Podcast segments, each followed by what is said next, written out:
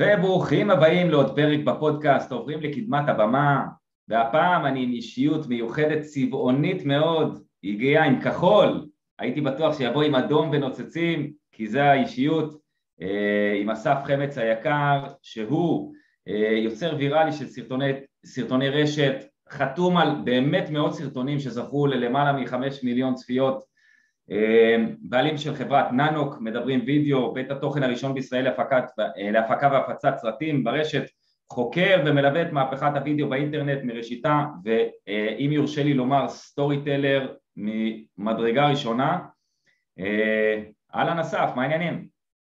וואו, איזה, איזה פתיח מרגש, אני מרגיש כאילו בהלוויה של עצמי, מעולה. לא, חס וחלילה, אתה עצמה. לא, מעולה, מעולה, לא, יפה, יפה, יפה, קטונתי, קבל עולה קלקל, מרגיש מעולה, תודה שהזמנת אותי.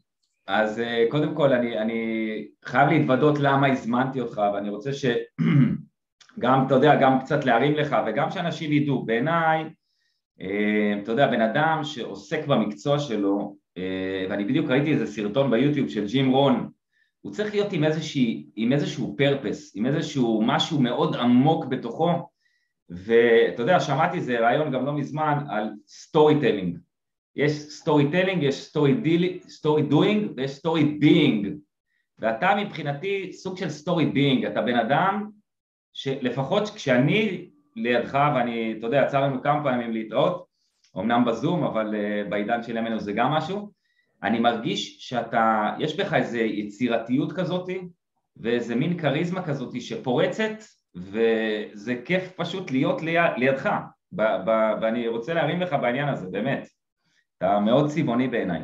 וואו, וואו, וואו, אה, תודה. אז, זהו, אז הזמנתי אותך גם כדי למדל את הדבר הזה, גם כדי שאנשים ייקחו קצת ממך מהדבר הזה, וגם כדי קצת לנתח את עולם הסרטונים טיפ-טיפה, אתה יודע, okay. מי, מי כמוך יודע כמה סרטונים היום זה משפיע וחשוב, okay. ואנשים, יש פה ספרים מאחוריי, וגם הרבה ספרים מאחוריך, אתה יודע, לא כולם היום רצים לקרוא ספרים, וסרטונים זה משהו שהוא מאוד קל, אז בוא, בוא תספר לי קצת, איך הגעת לעולם הזה, מה?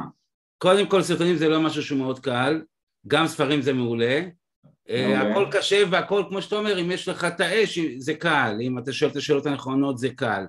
איך הגעתי לעולם הזה? כן.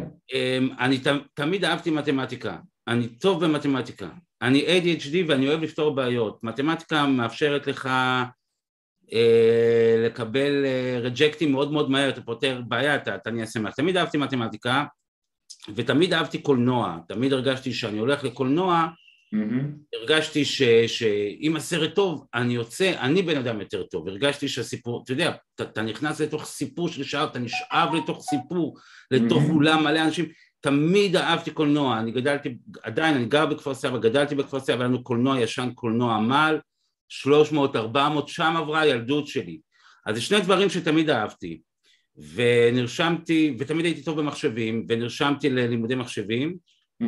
הייתי צריך לקחת דו-חוגי, ו... באוניברסיטת תל אביב, והלכתי לשיעור ניסיון כזה באוניברסיטת תל אביב, בחוג לסטטיסטיקה, חוג למחשבים, ומיד אחרי זה הלכתי לשיעור ניסיון בחוג לקולנוע, mm-hmm. ונשארתי בקולנוע. זה נראה לי שהקולנוע התאים לי יותר. מדהים. אה, כן, לא, לא, לא מחשבה אולי הכי טובה מבחינה כלכלית, אבל אה, שם הרגשתי בבית, בין האנשים האלה הרגשתי איכשהו בבית, כן. מדהים, מדהים, אתה יודע, זה מזכיר לי, אני בעבר העברתי קורסי מאמנים, mm-hmm. ואז אמרתי, איך זה יכול להיות שהמאמנים שאני מוציא, שאני יודע שהם טובים, זהו, אני, אני עכשיו בדקתי את העניין הזה, כי...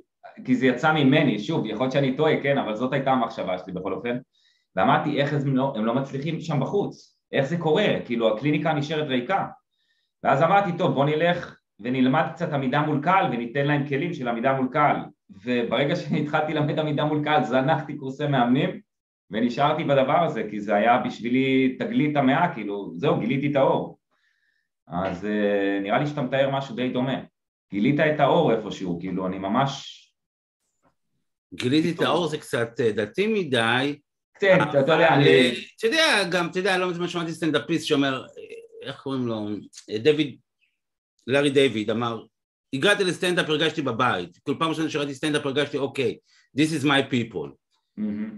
איכשהו בתחום הזה של הקולנוע, לא מזמן היה מפגש שלושים שנה לחוג או משהו כזה, ארבעים שנה, ומישהו כתב שם, היינו חבורה של אנשים שרוטים שפשוט באו די לטפל בעצמם, באו לספר את הסיפור שלהם, אתה מבין? אנשים שיצאו מהצבא, אנשים שיצאו מהאינתיפאדה, אנשים שעברו דברים, ואמרת לפני זה פוסט טראומה, הרבה מאיתנו, כולנו באיזשהו מקום בארץ הזאת, סוג של פוסט טראומה, והשתמשנו ביכולת הזאת של לעשות סרטים בשביל, בשביל לספר את הסיפור של עצמנו.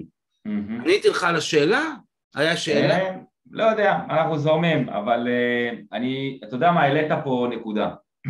אתה היום עושה בעיקר סרטונים שיווקיים, אם אני מבין נכון. כן. ואתה נגעת פה גם באלמנט של טיפול. יש פה איזה אלמנט טיפולי מסוים. אתה יכול לדבר על זה טיפ-טיפה, אולי אפילו לתת דוגמאות של, של מקומות שזה, שאתה רואה שזה עוזר לאנשים גם לעשות תהליך פנימי עם עצמם, אתה יודע, כי אנשים רואים את הסרטון, שיווק, יאללה, הנה, זה מוכר לזה, זה מוכר את זה. יש פה איזה אלמנט טיפולי בעניין הזה? ברגע שאתה מוציא סרטון מעצמך, או שאתה מדבר על דברים שהם, שהם שלך, הסטורי טלינג שלך, הסיפור שלך. אתה חושב שיש איזה אלמנט טיפולי? שוב, זה אנקדוטה, זה לא המיין, אני, אני, לא יודע. אני מאמין שכל דבר שאנחנו עושים, גם השיחה הזאת, גם הקפה שאני שותה, המדיטציה שאני עושה, שאני שוחה בבריכה, כל דבר שאנחנו עושים, יש בו אלמנט טיפולי, מה גם שבעבודה שאנחנו עושים, אנחנו נמצאים רוב הזמן, חלק גדול מהיום, בתוך העבודה שלנו, אז בטח שיש אלמנט טיפולי, זה מהבחינה הזאת. מהבחינה, התחלת להגיד סטורי טיילינג וסרטים, בסופו של דבר, התפקיד שלי, או התפקיד שאני עושה סרטים ושה... של העסקים שאני מייצג, של הלקוחות שלי, התפקיד שלנו בכל התהליך, דיברת על שיווק, התפקיד שלנו בסופו של דבר הוא להיות המנטורים, בסופו של דבר התפקיד שלנו הוא להדריך, זה הבסיס של סטורי טיילינג, אולי עוד מעט נדבר על מה זה סטורי טיילינג, אבל הבסיס של סטורי טיילינג שתמיד אני מלמד את התלמידים שלי, אתם לא הגיבורים, דיברת על אנשים על עמידה מול קהל, ואני התעסקתי עם זה, מתעסק עם זה המון המון המון בלהעמיד אנשים מול מצלמה, ואחד הכללים החשובים זה, אתם לא חשובים, אנחנו לא חשובים, אנחנו לא גיבורים, אוקיי? יש גיבור, כואב לו, אנחנו המנטורים, אנחנו מעבירים אותו מתפקידנו להושיט את היד ולהעביר אותו את התהליך הזה, או כמו שאתה אומר לזה טיפול, אז בטח שיש עניין טיפולי ב... בסרטים שאנחנו עושים, זאת אומרת עצם זה שזה שיווקי זה לא לא הופך את זה ללא טיפולי או אין כאן תהליך או זהו. אוקיי, אז בוא, בוא ניקח את זה לכיוון קצת שונה, כי הרבה מהאנשים שמאזינים לפודקאסט שלי אני יודע שהם בעלי עסקים או אנשים שבאמת רוצים להצליח, להתקדם, כן. להרוויח יותר. בוא, בוא קח אותי קצת לנושא של סטורי טיילינג, אריזה שיווקית, מה זה אומר, מה, מה, מה זה אומר הסטורי טיילינג הזה, כי אנשים, אתה יודע, יש איזה מין, ברגע שאתה כותב סטורי טיילינג, אנשים באים, הם לא יודעים אפילו לפעמים מה זה אומר. לא, לא, לא, לא, אני אגיד לך, קודם כל לחבר אותך למה שאמרת, בסופו של יום בשביל להצליח, אנחנו מחויבים להעמיד את עצמנו במרכז, כאילו אם אתה רוצה לעשות שינוי, אם אתה רוצה להצליח, אם אתה רוצה שיווק, שיווק זה שינוי, אתה חייב לחשוף את עצמך מה שאתה עושה, מה שאנחנו עושים, להעמיד את עצמך על במה, כי אם לא תעמוד על במה, לא משנה כמה תדבר, בסופו של דבר אנשים צריכים להקשיב לך, כן. אתה צריך להגיד את המסר הזה, אוקיי? Mm-hmm. הרעיון הזה, אם אתה מדבר על מטפלים, על מאמנים, אז, אז יש המון המון אנשים שחושבים, אני יושב בקליניקה, ואנשים יבינו מעצמם, מ- מרוחות העולם, מהקרמה, מ-whatever, שאני הכי טוב בעולם, ו- ו- וירוצו לדפוק אצלי בדלת, זה לא ככה. אנחנו... אם אנחנו רוצים עוד פעם לעשות שינוי, אנחנו מחויבים לשים את עצמנו במרכז, אין כאן שום דרך ביניים בדרך הזאת, אלא אם כן אנחנו רוצים להיות שכירים, אבל זה לא העניין, אז, אז, אז, אז, אז זה העניין, אנחנו חייבים לשים את עצמנו מול במה, אוקיי? מול במה, בפוסטים, מול מצלמה, מול whatever, אבל אנחנו חייבים כן. לעמוד. כן. סטורי טיילינג מתעסק במה אנחנו אומרים שאנחנו עומדים, בזה אני מתעסק, במה אנחנו אומרים, באיך אנחנו אומרים משהו שמוביל את הבן אדם לעשות את הדבר הכי קשה, לעשות שינוי, לעשות איזו פעולה. כי הפעולה הזאת יכולה להיות להתחיל כל יום בבוקר ולחיות יותר בריא, הפעולה הזאת יכולה להיות להתקשר, הפעולה, אנחנו, מה אנחנו צריכים להגיד בשביל לעשות את הדבר הכי קשה, כאילו לפעול, לצאת מהקומפורט זון של הבן אדם. וסטורי טלינג זה, אנחנו לא, הלקוחות, אנחנו כבני אדם, אנחנו לא יכולים לקלוט מידע יבש, אנחנו לא מסוגלים לאבד דאטה, לא מסוגלים לאבד דאטה, והדרך היחידה שלנו לאבד דאטה, ואתה בטח מכיר את זה, אנחנו בונים לעצמנו סיפורים ויזואליים בתוך הראש. נכון. זה הדרך היחידה. וזה סטורי טלינג. איך אני לוקח את המידע היבש הזה כביכול שאתם רוצים להעביר, ואני מעביר אותו בצורה כזאת שהתחשק לבן אדם לקום ולעשות איזה מעשה, להמשיך הלאה. זה סטורי טלינג, זה כמו, העליתי, זה כמו שאתה קונה לגו, mm-hmm. נכון, שאתה קונה נגיד לגו, אז, אז יש לך את הקופסה, ועל הקופסה יש את התמונה, נגיד של נכון, בית, נכון? נכון? נכון. ואז אתה פותח את הקופסה, אתה מפרק, אז אתה רואה בריקס, בריקס, בריקס, המון, אתה יודע, לבנים כאלה של לגו, אוקיי? Mm-hmm. אני לוקח את הבריקס, אני לוקח את הדאטה, אני לוקח את המידע הזה, ובונה ממנו את, ה, את, ה, את הבית הזה, בשביל שאנשים יוכלו להבין, בשביל שאנשים יוכלו לאבד את המסר שלך, כי אם בן אדם לא יבין אותך, לאבד את המסר, לא יהיה לו קל לעיכול, מה שאתה אומר, הסיפור שאתה אומר, ובחיים לא תוכל לעשות שום דבר.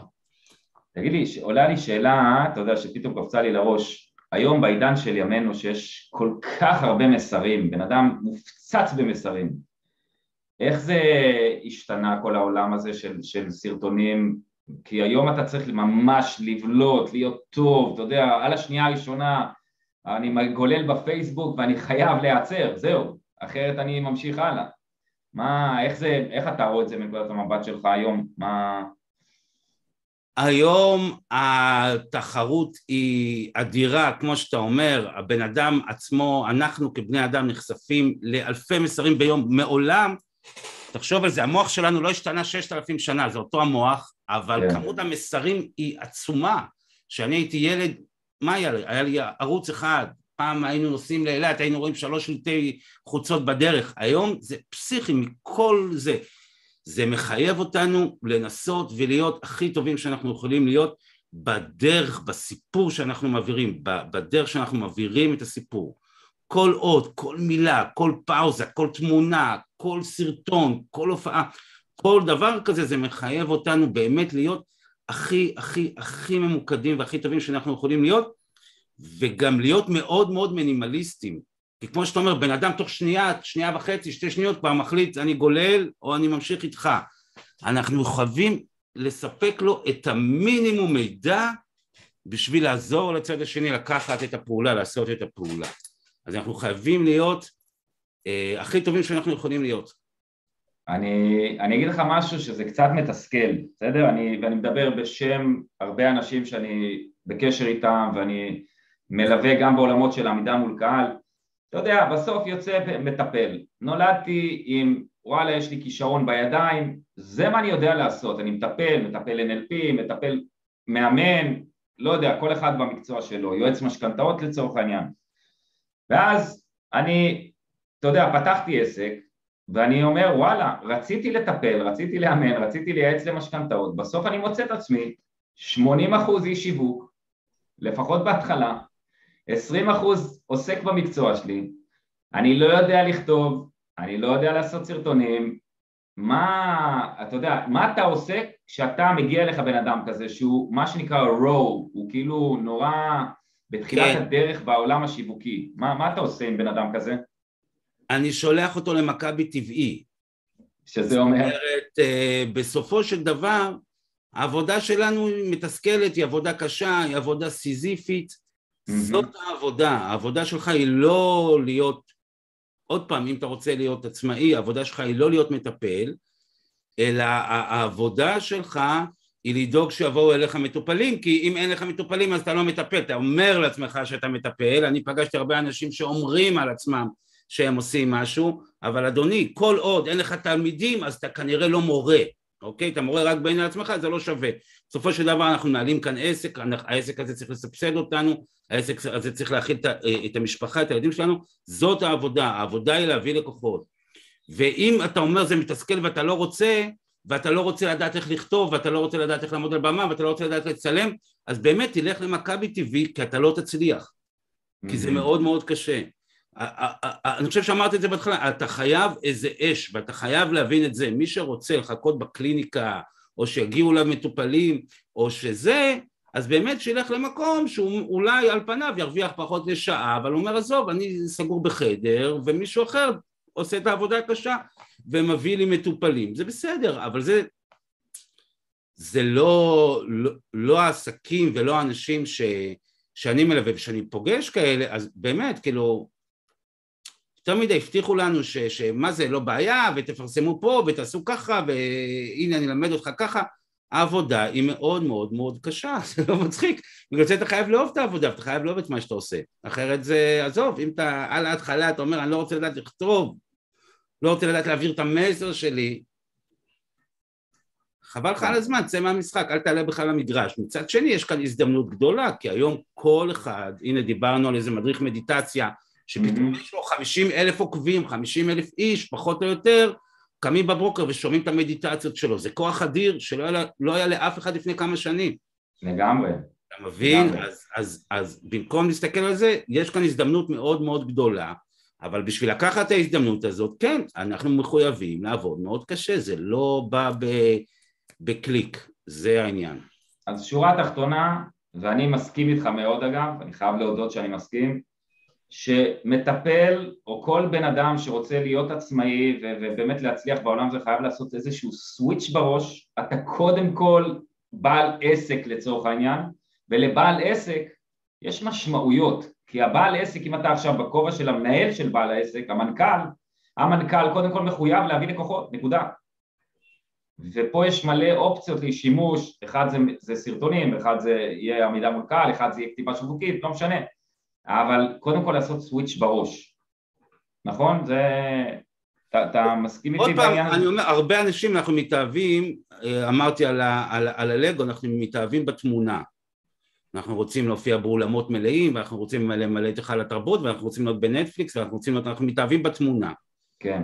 אבל בן אדם צריך לשאול את עצמו, אוקיי, האם אני מוכן לחבר את כל הבלוקים האלה?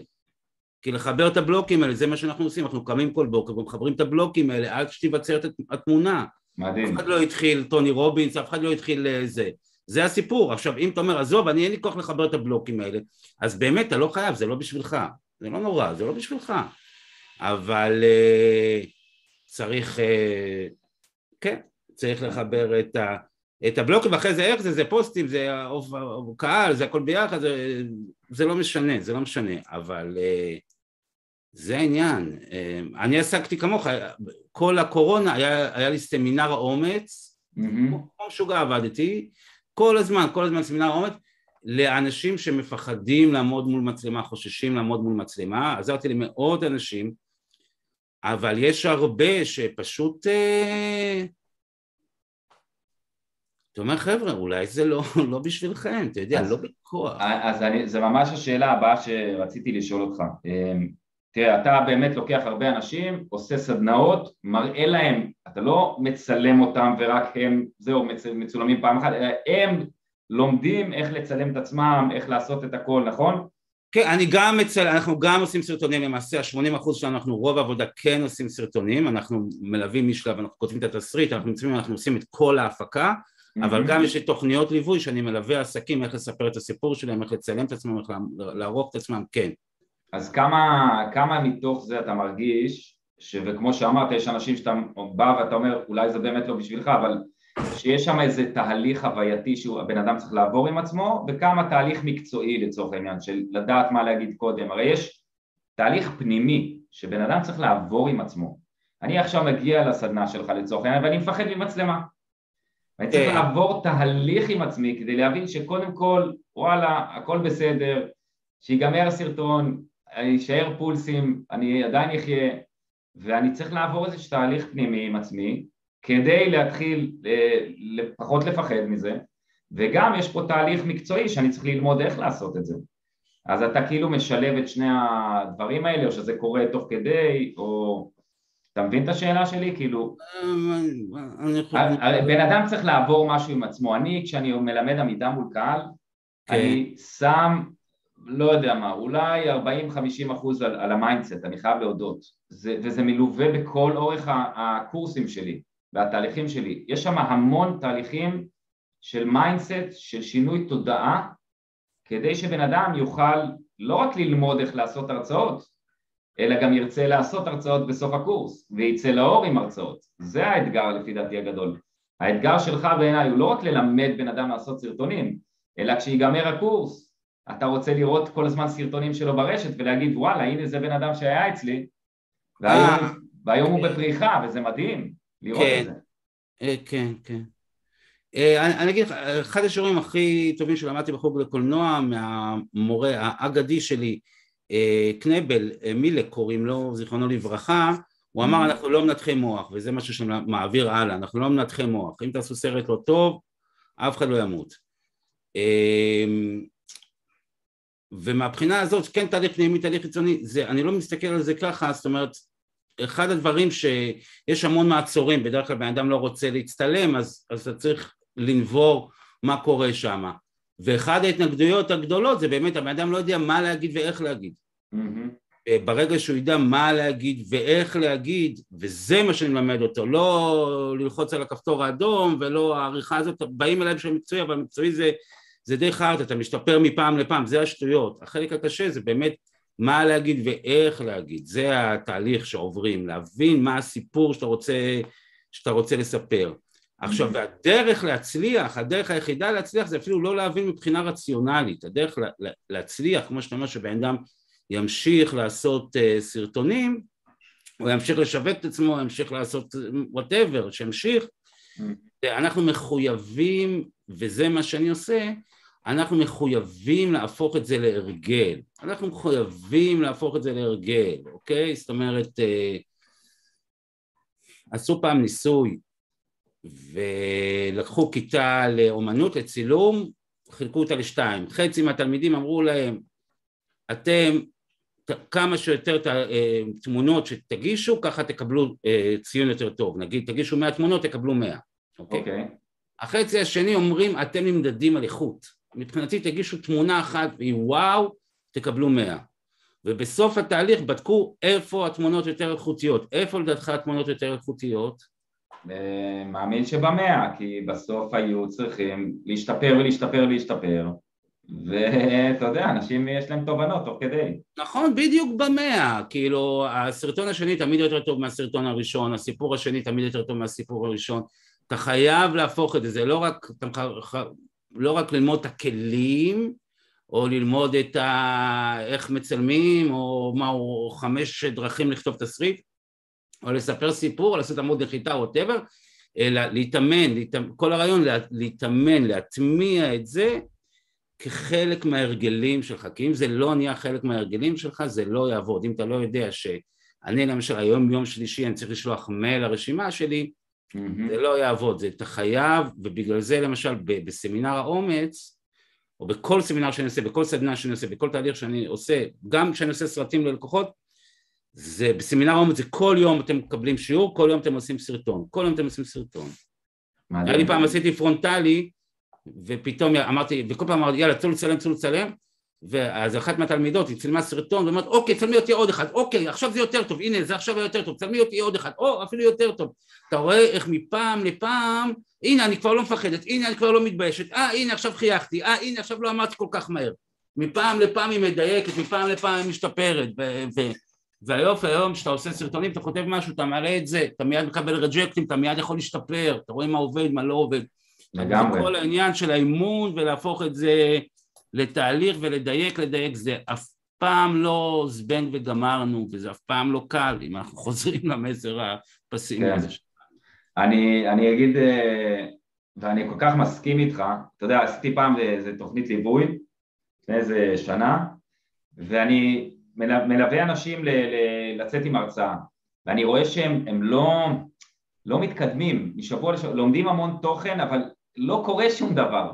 ואז אמרתי להם, חבר'ה, אתם יודעים מה? יאללה, עוד שבועיים, אנחנו עושים איזה יום בסגנון טד, איזה בוקר בסגנון טד, ועושים את זה בלייב בפייסבוק. וכמה אנשים צפו בזה, שמתי את זה בפייסבוק הפרטי שלי, בערך שלושה אנשים, נשבע לך.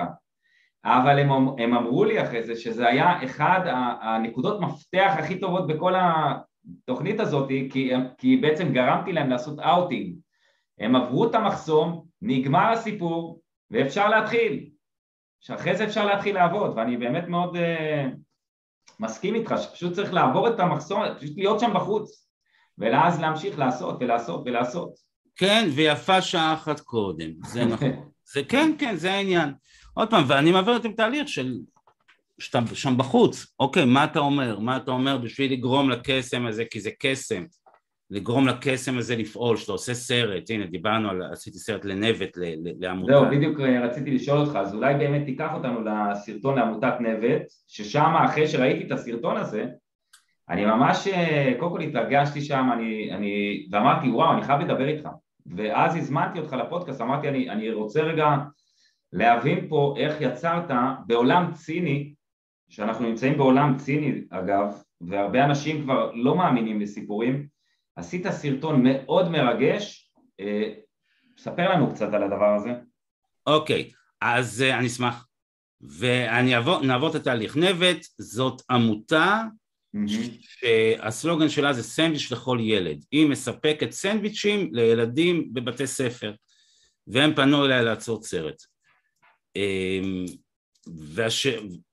והשאלה הראשונה שאתה שואל את עצמך, ששאלנו את עצמנו למי זה מיועד, אוקיי? שאתה בא לפצח את הסיפור הזה, בסופו של דבר יש מיליון דרכים לעשות את הסרט, שאתה בא לפצח את הסיפור הזה, למי זה מיועד? Mm-hmm. זה מיועד לחברי כנסת שאולי יקדמו חוק בנושא, זה מיועד למורים, זה מיועד למתנדבים, זה מיועד לתורמים, למי זה מיועד? ואז הבנו שקודם כל, וזו השאלה הראשונה שצריך לשאול את עצמנו למי זה מיועד, כיוונו את הדבר הזה אה, לחבר'ה לתורמים, זאת אומרת אנחנו נבדוק את עצמנו בסוף הסרט הזה, וזו עמותה שכבר עושה סרטים, היא עשתה סרטים עם אייל שני ועשה סרטים עם חיים כהן, כיוונו את עצמנו לתורמים, ונתחיל מהסוף, הסרט הזה מיד שהוא עלה מאוד מאוד הצליח, מיד גייס תרומות, מיד הביא חברות כנסת לבכות, מיד נהיה טיפה ויראלי, קיבל תגובות מאוד מאוד טובות, מעבר לתגובות הוא התחיל להכניס כסף לעמותה, הוא התחיל, להכי, הוא התחיל לעזור לילדים לעשות סנדוויץ'ים. אז באמת השאלה הראשונה זה למי זה מיועד, למי זה מיועד הדבר הזה, mm-hmm. ואז הבנו שזה לתורמים. עכשיו מה זה תורמים? זה אנשים ש, שחינוך חשוב להם, זה אנשים שכבר תורמים, כי יהיה קשה לקחת אנשים שלא תורמים, ולשכנע אותם אנשים שכבר תורמים, כבר רגילים לעשות את הפעולה הזאת, אז הם קהל היעד. Mm-hmm. ואחרי זה, ומשם התחלנו לפצח את הסיפור, התחלנו okay. לפתח את הסיפור, זאת אומרת, אני זוכר את השיחה הראשונה, דיברת על ציניות, והשיחה הראשונה היא אמרה לי, אגב, כמה לדעתך הבעיה הזאת גדולה, של הבעיה הזאת של רעב בקרב ילדים, ילדים שמגיעים? וואו, אני לצערי הרב בטוח שזה הרבה יותר ממה שאני חושב. אני, מה, אני... מה אתה חושב? כמה? זה לא כזה גרוע, כמה אתה חושב? לא יודע. אני לא יודע, אני לא... זה בדיוק הבן שלי אתמול אמר לי, בן ארבע וחצי, הוא אמר לי אחרי המקלחת, הוא אומר לי, אבל אבא, שמת לי את הבגדים על הרדיאטור? אמרתי לו, תגיד לי, מה הרדיאטור כל הזמן? אתה רוצה שהבגדים שלך יהיו חמים אחרי המקלחת? זהו, זה הסיפור שלך? מי רדיאטור? איזה רדיאטור? שהיינו ילדים, אתה יודע, טוב שלא חטפנו צ'אבחה בדרך ל... לא יודע מה. יש אנשים בלי רדיאטור, אז אני לא יודע, כואב לי, כואב לי לשמוע את זה. כן, זה, זה כואב הלב. יש כמה עשרות אלפים, אבל העניין שזה באמת מפוזר בכל הארץ, בכל מקום יש. זה לא חייב להיות עוני, זה יכול להיות אה, הורים לא מתפקדים, או דברים כאלה, בכל כן. מקום יש. כן. ואני זוכרת את השיחה הראשונה שלי שעשיתי עם רותם, המנכ"לית העמותה, היא אמרה לי, תדע לך שבכיתה של הילדה שלך יש ילדים שמגיעים בלי אוכל. וואו. כן, אבל אני אמרתי לעצמך, מה אכפת לי? אני מקבל צמרמורת, אני אומר לך, זה כואב לי לשמוע את זה, זה כואב לי, אני לא יכול לשמוע את זה. אני חייב להגיד שאמרתי, מה אכפת לי? לא אכפת לי, אמרתי, אני דואג לאוכל לילדה שלי, שהורים אחרים ידאגו לאוכל של הילדה שלי, זה לא הסיפור שלי, זה לא מעניין אותי. אוקיי, זה לא מעניין אותי.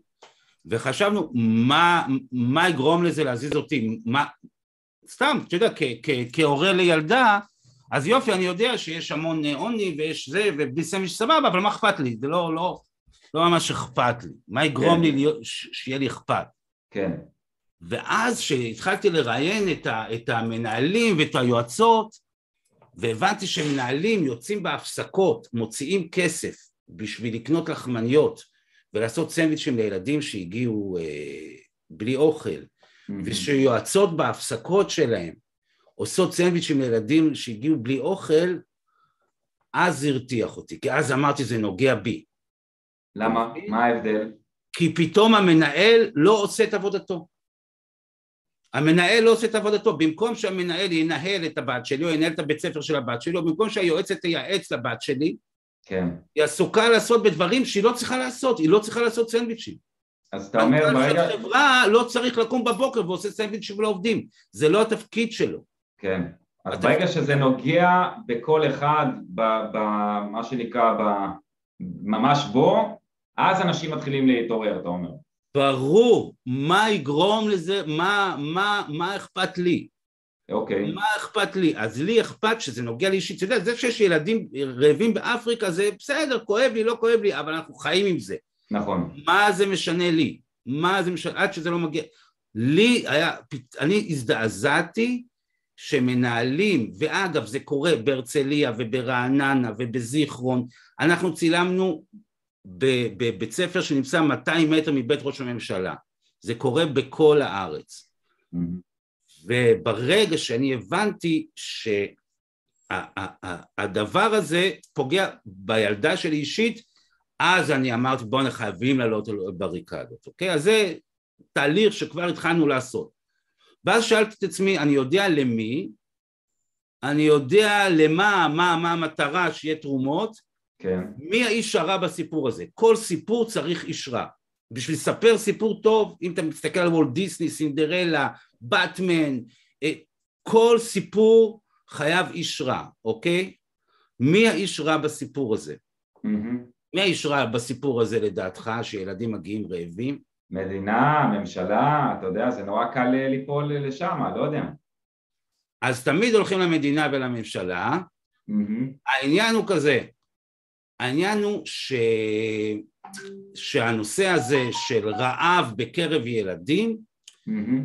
הוא מין סוג של טבו, הוא מין סוג של סוד, אסור לדבר עליו. למה אסור לדבר עליו? Mm-hmm. כי אם מנהלת מחר ברעננה תגיד כן, יש אצלי ילדים רעבים, אף אחד לא ירצה לגור ברעננה, וואו. אף אחד לא רוצה לגור איפה שיש עוני. כן. זאת אומרת ראשי ערים מבחינתם, הכי חשוב להם להשתיק את זה, מנהלים לא מדברים. אז הם הפכו להיות האישה.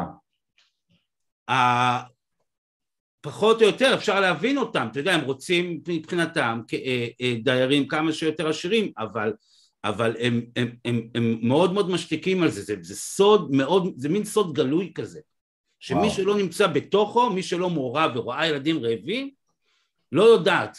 כי מי היה מאמין? אני לא יודעת שברמת השרון מגיעים ילדים רעבים. היית מאמין שברמת השרון מגיעים ילדים רעבים? לא, לא, לא האמנתי.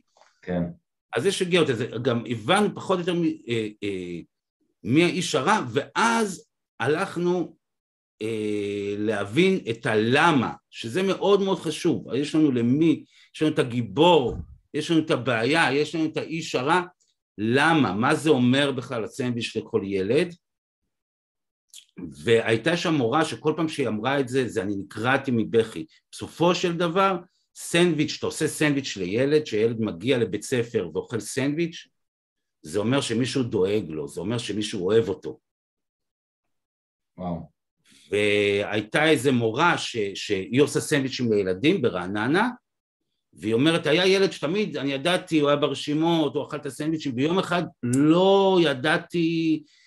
הוא הגיע ואני דיברתי עם איזה מורה אחרת, והוא ראה, והוא ילד גם ככה חלש, והוא ברח לכיתה, ואני, אני אומר את זה, אני, ואני רצתי אחריו, אמרתי לו, למה לא חיכית? הוא אומר, חשבתי שלא עשיתי סנדוויץ', כי את לא אוהבת אותי יותר.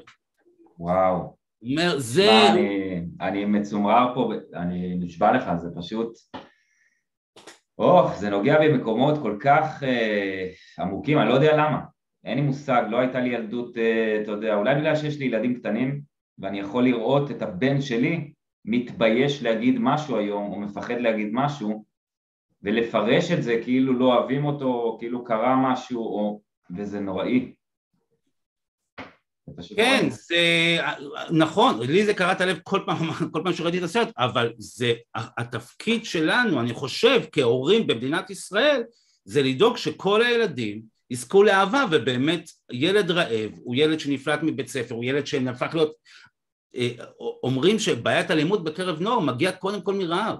וואו. קודם כל מרעב, זאת אומרת, דיברו איתי על, על, על, על ילדים שמגיעים, חותכים את הסנדוויץ' ושמים חצי בכיס, אתה מבין? בשביל האח שלהם. Yeah. אז משם זה מגיע, אבל קודם כל אני חושב שמתפקידנו לעשות את הדבר המינימלי הזה של אנחנו אוהבים אותך, חשוב, אנחנו, אנחנו צריכים לאהוב, לאהוב אותך, ותחשוב זה כל הסנדוויץ', זה לא שאתה אומר כאן ארוחה וזה. Yeah. אז היה לנו גם פתאום את הלמה, אתה מבין? אז לאט לאט מתחיל להתבהר לנו הסיפור הזה, והסיפור הזה הוא מאוד מאוד אישי, ופתאום הוא נוגע בכל אחד מאיתנו. עכשיו, כחלק מכל סיפור, המטרה שלי לספר את המינימום האפשרי, אם אני יכול להעביר חמש עשרה בעשר שניות, חבל לי לבלבל את המוח על זה דקה, במינימום האפשרי.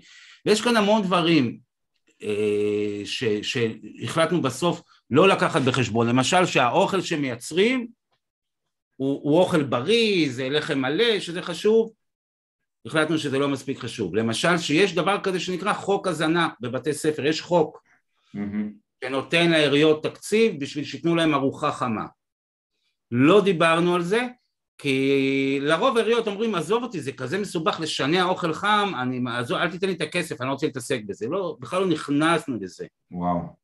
כן, או, או על העמותה, כמעט ולא דיברנו פרקטית על העמותה, דיברנו על מה העמותה עושה. בקיצור, הייתם מאוד ממוקדים, וזה גם, אתה יודע, נגע מאוד בלב, וגם היה מאוד ממוקד באמת ממה שאני מבין, גם לקהל היעד, הבנתם את המטרה מהר מאוד, הבנתם מי הישרה, הבנתם למה זה חשוב, וזה זה מה שעשה הסרטון בעצם, זה מה שבניתם בסרטון בעצם. נכון, וזה... כן, כן, כן, נכון. אז...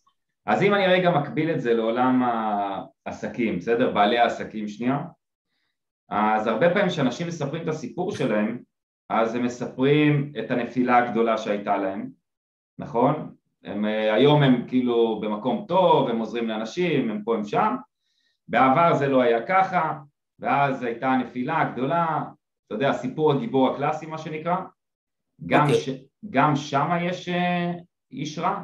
או משהו רע? בכל דבר, בטח, מה זאת אומרת? כל סיפור, אין, אין סיפור טוב, תנסה לחשוב בראש על סיפור טוב שאין שם איש רע. תנסה, קח עשר שניות, תן לי רעיון לסיפור אחד שאין שם רע מצוין, שהוא סיפור... אז, אז, אז בוא אני אשאל אותך איך אני רגע מעניש את זה באלף, אצלי נגיד. אצלי סיפור הקורונה, בחצי שנה הראשונה נעצר לי כל הביזנס, איך שהתחילה הקורונה, נגמר לי הביזנס, זהו, ואני תקוע בבית, אה, בסוג של דיכאון אחרי לידה לגברים, לא יודעת שקיים דבר כזה, ילדה בת חודש, אישה אחרי לידה, ילד בן שנתיים וחצי, סגר ראשון, לחץ, פחד, לחץ כלכלי, פחד כלכלי, אין לי כלום, לא שום דבר דיגיטלי, לא קורסים, לא שום דבר, והייתי חצי שנה בהשתבללות, מפה ה...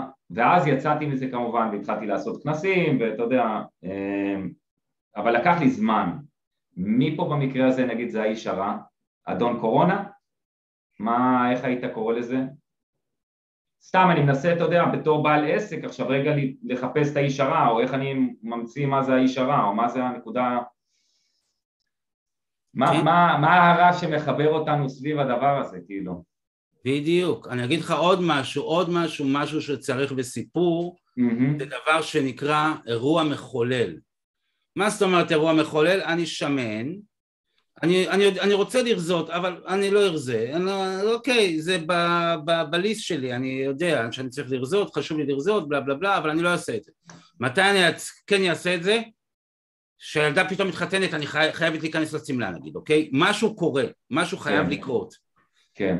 ושאצלי התחילה הקורונה, וכל, בדיוק מה שאתה מתאר, הכל בער מסביב, אמרתי, או, סוף כל סוף יש אירוע מחולל, סוף כל סוף יש רע, סוף כל סוף אפשר להתחיל לעבוד. כאילו מבחינתי אמרתי, וואו, איזה כיף, זה הרגע. כי אני דיברתי כל הזמן עם אנשים שהתביישו לעמוד מול מצלמה, אומרים לי, חמץ, אתה צודק, נכון, אבל עכשיו אני עושה ככה, לא, ועכשיו אני בבי-עיניי, ועכשיו אני בשמי כזי, וזה בסדר, אז יש לי זה, אבל זה עובד. עכשיו פתאום כולם התקשרו אליו, בוא לי חמץ, בוא תן לי תתי, מה עושים, מה עושים, אין לי אף אחד, אין לי, נגמר לי הכל. גדול. אתה מבין? אני זוכר... קיצור, אתה כמו זום, עשית מיליונים בתקופה הזאת, הבנתי. א', הלוואי, אבל א', הלוואי, הלוואי, הלוואי, הלוואי, לא עשיתי מיליון, הלוואי, לקחתי מעט מדי, עשיתי עבודה נהדרת, אבל אני זוכר את עצמי יושב במקום הזה, והייתי כמו סוס ככה, ככה, אשתי קוראת לי, אמרתי, בוא תסתכל, בחדשות אומרים שהכל קורס, בוא תראה את זה, מוכר פלאפל, שרף את עצמו, ככה.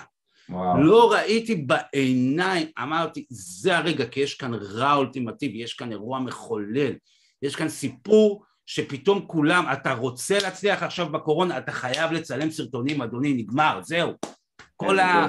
תן לי לחשוב, מישהו היה, אני זוכר שדיברתי עם מישהו, אומר, אוי, חבל שלא דיברתי, אומר, כמה זמן רציתי, חבל שלא דיברתי לפני חצי שנה. אמרתי לו, דביל, לפני חצי שנה, לא היית עושה, עובדתית, לא עשית, עכשיו כן. אתה חייב, נכון? כן, אתה יודע, דיברתי... ברור שהקורונה שינתה, הקורונה היא האיש הרע, הקורונה היא אירוע מחולל, הקורונה היא הזדמנות, ובגלל שהקורונה היא כל כך דרמטית, פתאום הכל בעוצר, אין לך פתח מילוט. אז בגלל זה... נשאר רק הטלפון, זהו, אתה יכול רק לצלם, לא, לא היה כלום. לא, תשמע, אנשים... כן, אנשים...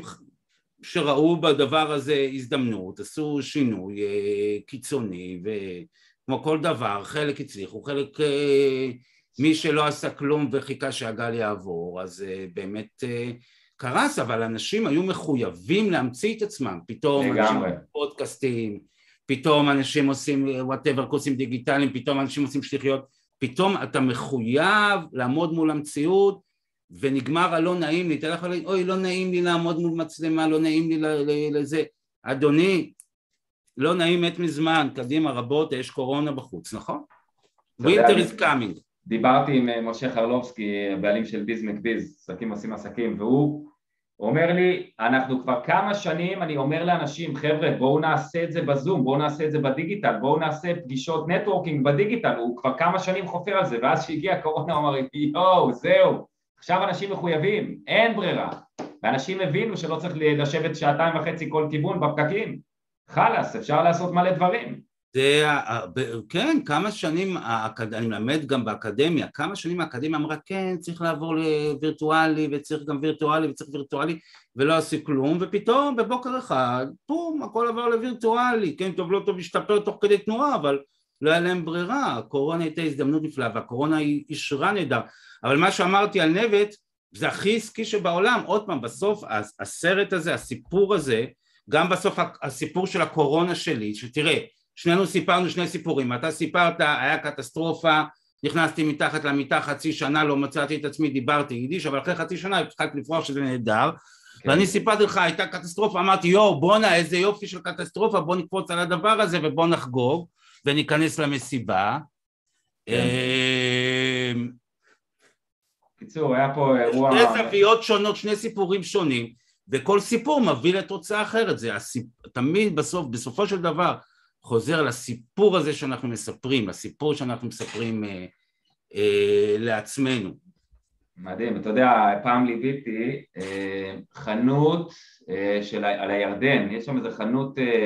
של אחד הקיבוצים, חנות שכל הצלבנים מגיעים, כל הבנגליסטים, מה הם עושים? הם לוקחים את כל המוצרים שלהם, על כל מוצר יש סיפור, מאחורי כל מוצר יש סיפור, זה איכשהו קשור לישו, איכשהו קשור למשהו, ואז כל מוצר, הערך הנתפס שלו, הוא בעיפה הרבה יותר גבוה, כי יש מאחוריו סיפור. חול לא שווה שום דבר, אלא אם כן זה חול שיש עוד ערך עליו. אני מכרתי, כשהייתי בדרום אמריקה, ניסיתי למכור חול מארץ הקודש, תחשוב. די. כן. גדול, גדול. זה ברור, זה, זה תמיד, זה תמיד הסיפור. אחי הוא מנכ"ל של משרד הפרסום הדיגיטלי הגדול בישראל, קוראים להם בלינק. אוקיי. הם מנהלים את כל הכוחות הגדולים, וגם שהתחילה קורונה, אז משרדי הפרסום אוטומטית, בשנייה, בום, הוציאו את כולם לחל"ת, הוא שלח את כולם, הוא שלח לכולם פיצה, ואמר, חבר'ה, הגיע הרגע, זה הנקודה הכי טובה שלנו בכל הזמנים. מדהים. שלח את כולם ללקוחות, הוא אמר, עכשיו, עכשיו, עכשיו, אתם מביאים לי בריפים, ואנחנו יוצאים לעבודה. ובדיוק דיברתו לפני יומיים, יש לו מותג תמי ארבע. Mm-hmm. אז אמרתי לו, איך אתה מוכר מוצר שהוא, זה שטראוס מים עכשיו נקרא, שהוא שעמם, קד מים, מה אתה מוכר כאן? מה? גורניש. הוא אמר, אתה מוכר את הסיפור, הסיפור שילדים צריכים לשתות, יותר קל להם לשתות עם תמי ארבע, אתה מוכר את הסיפור. מדהים. המוצר לא רלוונטי, או אדום או ירוק או צהוב או מים מוגזים, זה לא רלוונטי. אנשים מתחברים ונעים לסיפור. אתה בסופו של דבר, תמיד אתה חוזר לדבר הזה, בשביל שאנשים יאבדו את זה, בשביל שאנשים יעשו שינוי, אתה חייב להתחבר לסיפור, אתה חייב להבין מה הסיפור שצריך לספר. וואו, אני ממש ממש מקווה שמה שאתה אומר פה, יהדהד אצל הרבה מאוד אנשים ויעורר חלק האנשים, כי בלי זה אנשים פשוט, שוב פעם, נשארים עם קליניקה ריקה לפעמים, וזה מתסכל לראות. אני אשאל אותך עוד שאלה, מגיע לך בן אדם, אני עכשיו מטפל, אין לי סיפור, אין סיפור, הכל היה לי טוב בחיים, הכל סבבה, רוצה למלא את הקליניקה. אני אומר עוד פעם, אתה לא הגיבור, הסיפור שלך לא, העניין שלך שטוב לך או רע לך, או קמת ככה, זה לא מעניין, הסיפור שלך הוא לא, אתה לא הגיבור. כן, אבל אתה יודע, בעמידה מול קהל, בקורסים, הרצאות, אתה הרבה פעמים משתף דברים אישיים, כדי שאנשים גם יזדהו איתך. ואז אנשים אומרים, וואי, זה קרה לא. אתה, אתה מספר דברים אישיים בשביל שהאנשים, בסופו של דבר, הם, הם צריכים לעשות את השינוי, אתה מבין? אם אני סתם לדוגמה סטנדאפיסט, אני יכול לספר על דברים אישיים שקורה לי במיטה בלילה, אבל על מנת להצחיק, הם, הם, הם, עליהם מופעלת הפעולה, הם בסופו של דבר, הם, הם, הם הגיבור, הם צריכים לעשות משהו. עכשיו, אם הסיפור האישי שלי יכול לעזור להם לעשות משהו, להגיד שפעם הייתי שמן, ואז התחלתי לאכול רק חסה, ועכשיו אני רזה וחתיך, אז אחלה. אבל אנחנו לא הגיבורים בסיפור שלנו, הלקוחות הם החשובים, אנחנו חייבים להבין, עוד פעם, הנה תסתכל, אני אחזור איתך לנוות, הגיבורים בסיפור של הילדים של נוות, הם, ראית, מי לדעתך הגיבורים בסיפור של נוות, בסרט שעשינו? תשמע, אני לא יודע מה באמת בהגדרה זה הגיבור, אבל... עבר זמן, אצלנו קראתי לסרט מכינות הסנדוויצ'ים, היועצות שמכינות הסנדוויצ'ים הם הגיבורות, הם סיפרו את הסיפור, הגיבור זה תמיד הלקוח. עכשיו אם בא אליך מטפל ואומר, תשמע, לקוחות שלי אין בעיות, אין להם בעיות, וואלה, עשירים גרים ברמת אביב, אין להם בעיות, אז אין לך פרנסה, אז חבל לך על הזמן.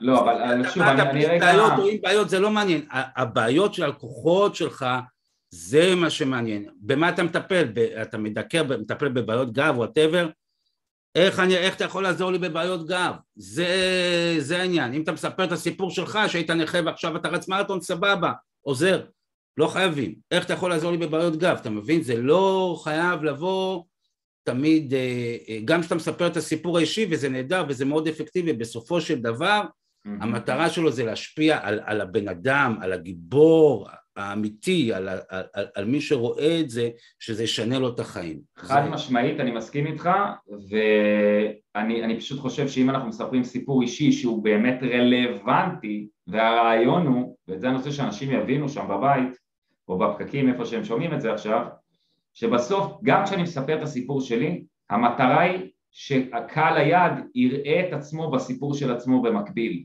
זה לא אני עכשיו מספר את שלי, והנה אני בן אדם מדהים, אלא זה שאני מספר את הסיפור שלי, כדי שאתה תוכל לראות את הסיפור שלך, ותוכל להקביל אותו כל הזמן לסיפור שלי, ואז לעשות את הפריצה דרך שלך. כן, אבל רק אם הסיפור שלך משרת את המטרה הזאת, ואם הוא מעניין, יש דבר שאני קורא לו כתבת שבע ימים. כתבת שבע ימים, שבעה ימים, זה הכתבה שבו אתה בוכה על היום שאבא נתן חפיק בטוסיק, והיית נכון, מספיק, והיית נכון. עצוב, והיית שמן ולא היית מקובל, ועכשיו אתה סטיב אוסטין, whatever.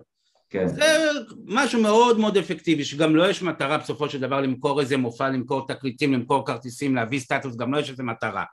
זה מאוד מאוד אפקטיבי, אבל זה, זה, זה, זה, זה רק סיפור אחד מ, מ, מ, מ, מ, מכל מה שאתה צריך לעשות, אבל זה רק דבר אחד, בסדר, אם אתה, אתה, עוד פעם, אתה לא הגיבור, והפרסומות, הסרטונים הכי טובים ש, ש, שאני אוהב, כמעט ואין שם את המוצר, או כמעט ואין שם פעמים את הסיפור האישי, זה רק אם הדבר הזה משרת את, ה, את המטרה, משרת את הגיבורים האמיתיים, משרת את הקהל, רק אם הדבר הזה באמת מוביל, ואם אין לך, אז בסדר, לא חייבים בכוח, שום דבר לא חייבים. אז מוצאים, אז מוצאים את הסיפור, בקיצור, אצל קהל היעד, והסיפור צריך להיבנות על קהל היעד, ולנסות להבין את הסיפור שלו בעצם, ודרך זה אני בעצם בונה סיפור גיבור, או סיפור... הסטורי ברנד הזה, קודם כל, עוד פעם, אתה חייב להבין את קהל היעד, אתה חייב להבין את קהל היעד ברמה העמוקה ביותר של הבעיות שלו, של מה שהוא רוצה, של הסיפורים שהוא מספר, אתה חייב להבין את הקהל. Airbnb בהתחלה, הם היו יושבים בעמק הסיליקון, והם היו ממונפים עם המון המון כסף, ועדיין מה שהם עשו לא המריא. והם דיברו עם אחד המשקיעים, והמשקיעים שאלו אותם, תגיד, איפה הקהל שלכם? אמרו לו, בניו יורק, זה חבר'ה שמזכירים דירות בניו יורק, אז הוא אמר, למה אתם בסיליקון ואלי? לכו לקהל שלכם, הם הלכו, חזרו לניו יורק, התחזו לצלמים, בהתחלה התחזו לצלמים, דפקו בדירות של Airbnb, ואמרו, אנחנו באנו לצלם לכם פה את המקום שיהיה יפה, בואו תגידו לנו, איך אתם רוצים את האתר יותר טוב, בואו ספרו לנו מה הבעיות. Mm-hmm. אתה חייב להכיר את הלקוח, ועכשיו, אני לא יודע מה הסיפור האישי שלהם, פחות מעניין, אתה חייב לשים את עצמך בנעליו של הלקוח, וברגע שאתה מבין את הלקוח, את הפחדים, איך הוא חושב, איפה הוא נמצא, זה גבר, זה אישה, בין כמה הוא, ברגע שאתה מבין את זה, כן. אז זה נקודת ההתחלה. אנחנו כנכנסים עוד פעם, התפקיד שלנו בסיפור הזה, אנחנו כמו שאמרת, אנחנו מטפלים, אנחנו המנטורים, כן. גם המטפל הזה שבא אליו מטופל, אז הוא לא בא למטופל ואומר, אוקיי, בוא אני אספר לך את הסיפור שלי. שואל את המטופל, איך אני יכול לעזור לך? שם אנחנו, אנחנו המנטורים, אנחנו כאן בשביל לעזור לאנשים. הסברתי את עצמי. כן, מעולה. תשמע, אני, אני רגע רוצה לקחת אותך לעולמך. בסדר, דיברנו עד עכשיו מקצועית, סבבה, אבל המטרה שלי... זו שיחה פילוסופית, מעניין אם זה משהו שהוא make sense בכלל כל הדברים שאמרתי. כל אחד שיקח לעצמו מה שהוא בוחר, אוקיי. ואני חושב שאחד הדברים שאני אוהב ברעיונות בפודקאסט זה שאתה לא מאכיל בכפית. אם אני עכשיו בא ובונה לך הרצאה ואני עושה לך הרצאה, אז אני כאילו מאכיל אותך בכפית בהמון דברים. אני דווקא אוהב שבן אדם מהצד השני גם יתאמץ, ואתה יודע, ודולט מה שהוא יכול לדלות מזה. אז אני חושב שהסליחה הזאת... נתנו לו להזיע, עם מי שצופה נתנו לו להזיע. לגמרי, לגמרי. לא, אני אוהב את זה, אני אוהב את זה שאנשים קצת מתאמצים. תגיד לי, בוא, קח אותי קצת לעולם, מה השפיע עליך, איזה סרטים אתה אוהב? תן לי איזה סרט, אתה יודע, אני בא פה גם בשביל עצמי, בשביל עניין, בשביל עצמי. איזה סרט השפיע עליך ממש, או איזה דמות מעולם הקולנוע השפיע עליך, מה? קודם כל, ואם אני, תשמע, בסופו של דבר, סטורי טלינג, מה שנדבר על סטורי טלינג, על סיפור, אומנות הקולנוע זה אומנות שהיא אם כל האומנויות של הסטורי טלינג, כי זה אומנות שסוחבת אחריה מיליארדי צופים. אני הייתי בדיסנילנד, אני ראיתי יפניות מגיעות עם התחפושת, אמרתי יואו בוא'נה מי יפן הגיעו, לבשו תחפושת, הגיעו ליורו דיסני, מטורף, ההשפעה של הדבר הזה במשך שנים. כן. הסרט זה באמת, באמת אומנות הקולנוע. איזה סרט השפיע עליי? וואו, לא טרנטינו, לא, אני, אני למדתי בניינטיז, אז טרנטינו מבחינתנו הוא, הוא האלוהים. הוא מדהים.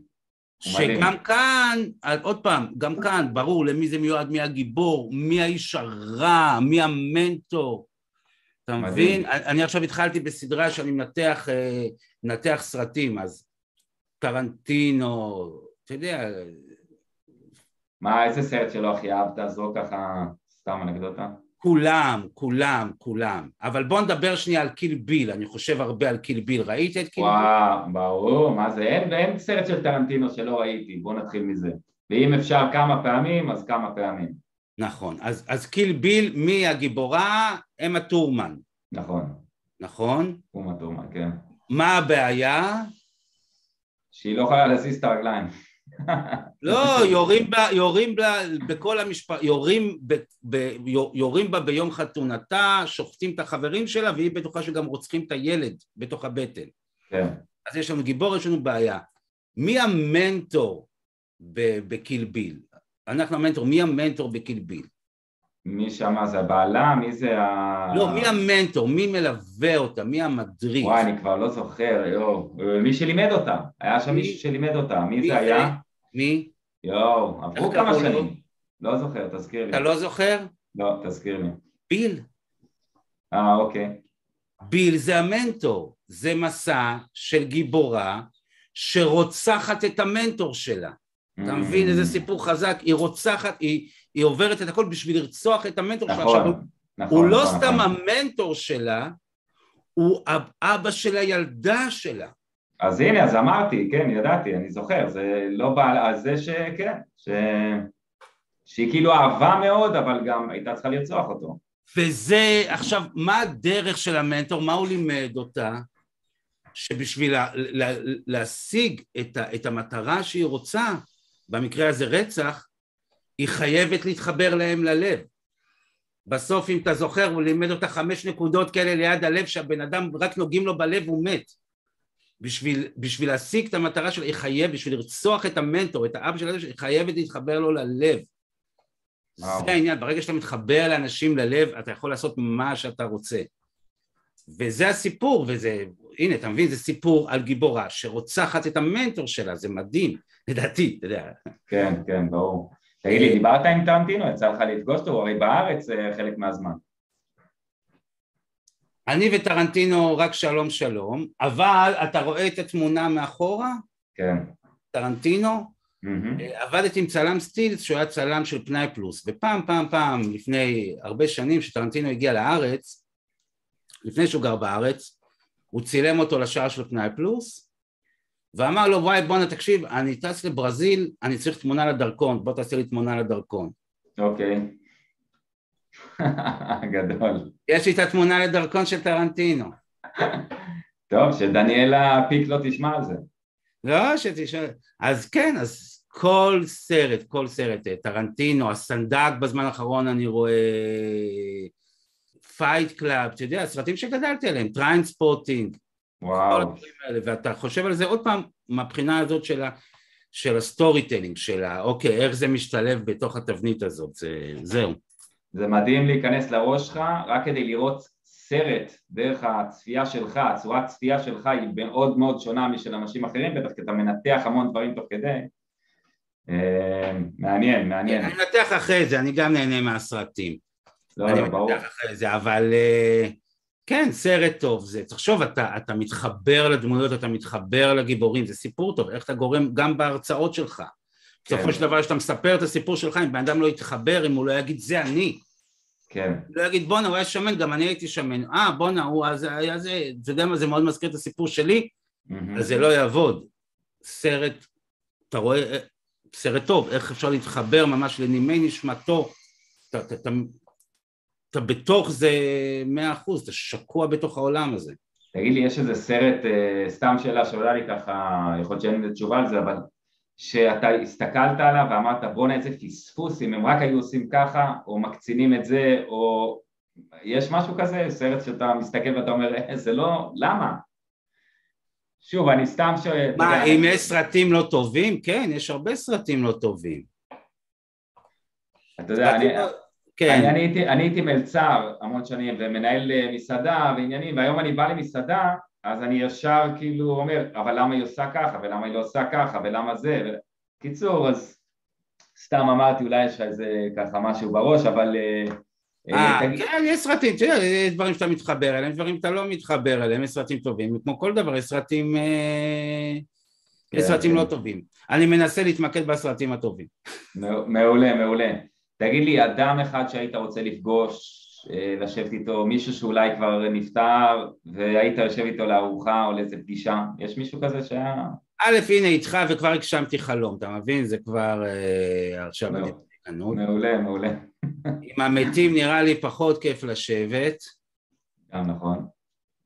וואלה, אתה לא יודע, אם הייתי רוצה לשבת, שאלה טובה, עם מי הייתי הכל פתוח, מצידי זה... מי אתה היית רוצה לשבת?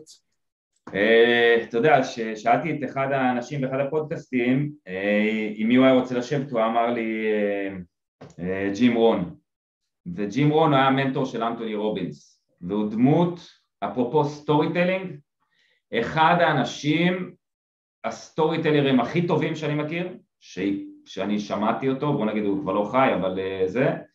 והקריזמה בפשטות שלו דווקא, ובאיכות הקול, יש לו משהו בקול שלו, שאתה אומר, וואו, הוא כל כך פשוט, הוא לא מדבר נורא גבוה, אבל יש לו תובנות מטורפות, זה בן אדם שהייתי רוצה למדל את המוח שלו קצת, להבין קצת יותר, אתה יודע, לקבל עוד ממנו, הוא היה, הוא נפטר לפני, לא יודע מה, עשרים, שלושים שנה, אוקיי, כאילו, בסה שלו, בסדר, אבל אני מאמין שעדיין הנה, הוא היה על במה, הוא עשה סרטונים, אתה עדיין אפשר ליהנות ממנו, זה עוד כוח של סרטונים. מי אתה היית רוצה לדבר איתו?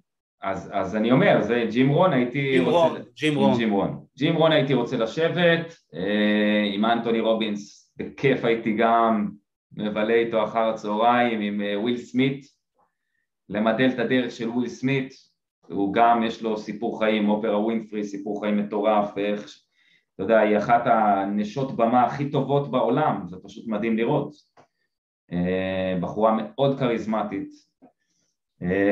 וואו, יש המון אנשים שהייתי רוצה לפגוש. לא יודע.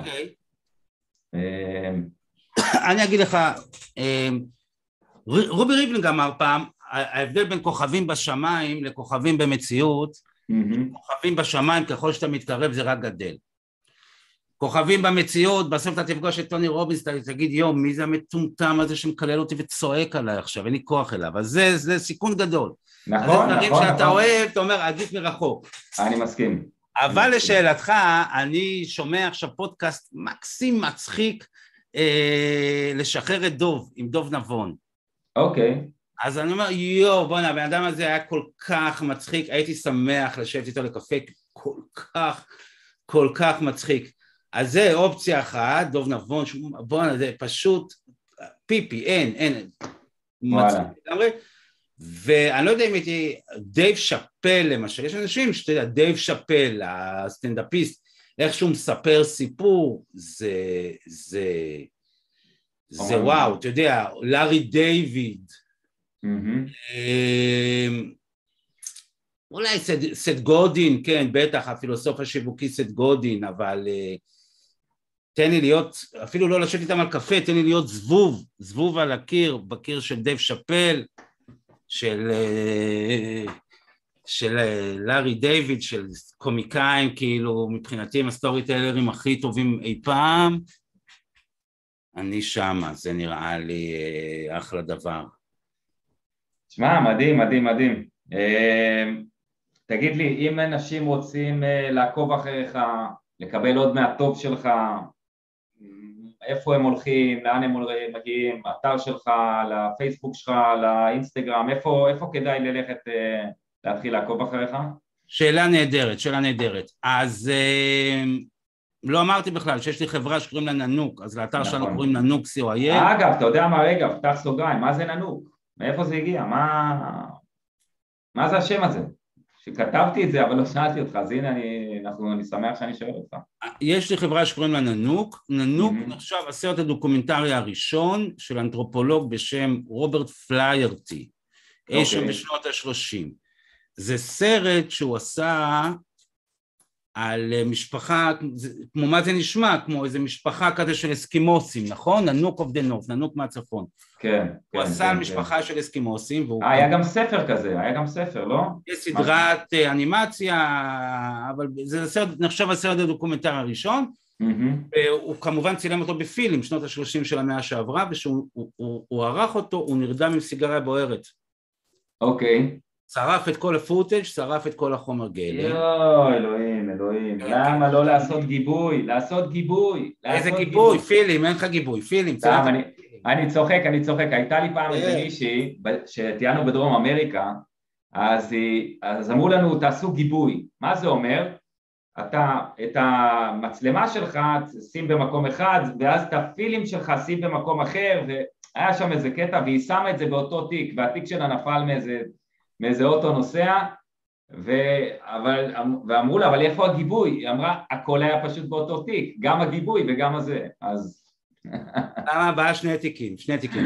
הקיצר, אז זהו, נתקע בלי חומר גלם, אז הוא חזר עוד פעם לצלם שוב, והם כבר היו, אתה יודע, עם מקדונלדס וג'ינסים ומתורבטים, וכבר, אתה יודע, נהיו מערביים, הלביש אותם בבגדים מסורתיים של פעם, צילם אותם מההתחלה, וזה נקרא סדר דוקומנטרי הראשון. אז גם ננוק זה סיפור על איך, איך אפשר לזייף את המציאות על ידי סטורי טיילינג. אז זה הסיפור של ננוק. אז יש חברה בשם ננוק, ויש לנו אתר, ובאתר הזה יש את הסרטים שעשינו, יש שם בלוג שנקרא בית הספר לוידאו סטורי טיילינג, עם המון המון סרטני הדרכה.